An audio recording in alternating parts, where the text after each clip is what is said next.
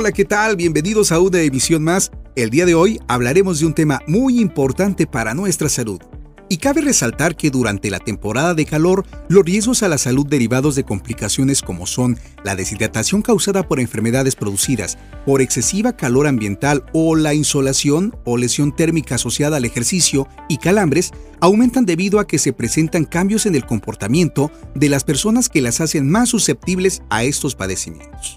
El golpe de calor es un cuadro médico que se produce cuando la temperatura corporal se eleva por encima de 39.4 grados centígrados, ya sea por efecto de la condición ambiental o por actividad física vigorosa, en la que el organismo es incapaz de regular su temperatura, y constituye una de las consecuencias de la exposición a altas temperaturas por tiempos prolongados. ¿Cuáles son los síntomas? Entre los síntomas más importantes del golpe de calor se encuentran el mareo, la sudoración excesiva al principio, ausente después, el enrojecimiento y sequedad en la piel, fiebre con temperatura de 39 a 41 grados centígrados, aceleración del ritmo cardíaco con latido del corazón débil, dolor de cabeza y ataques con convulsiones. ¿Cómo podemos prevenir un golpe de calor? Para evitar su manifestación, la Secretaría de Salud recomienda permanecer en lugares frescos, a la sombra y ventilados, utilizar gorra o sombreros, lentes de sol, sombrilla y protector solar. Lavar las manos frecuentemente con agua y jabón, antes de comer, servir y preparar los alimentos, y después de ir al baño. También se recomienda evitar el consumo de alimentos en la calle.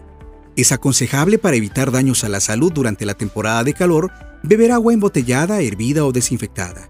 Para mantener el cuerpo hidratado, evitar la exposición al sol por periodos prolongados, especialmente entre las 11 y las 15 horas, rango en el que la temperatura alcanza sus niveles más altos. Utiliza ropa ligera y de colores claros. Cabe recordar que tanto las niñas y niños menores de 6 años como adultos mayores de 65 años, personas con sobrepeso, deshidratadas, con problemas en las glándulas sudoríparas y enfermas del corazón representan los grupos de la población más vulnerables a sufrir dicho fenómeno golpe de calor. ¿Cuándo consultar al médico? Si crees que una persona puede estar sufriendo un golpe de calor, busca ayuda médica de inmediato. Llama al 911 o al número local de los servicios de emergencia.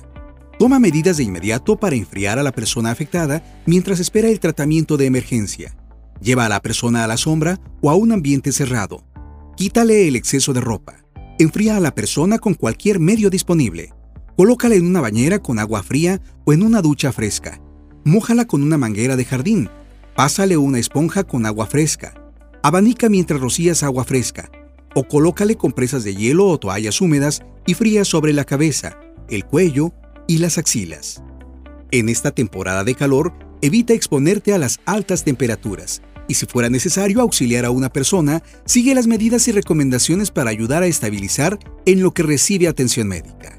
Por el momento, es todo. Hasta la próxima.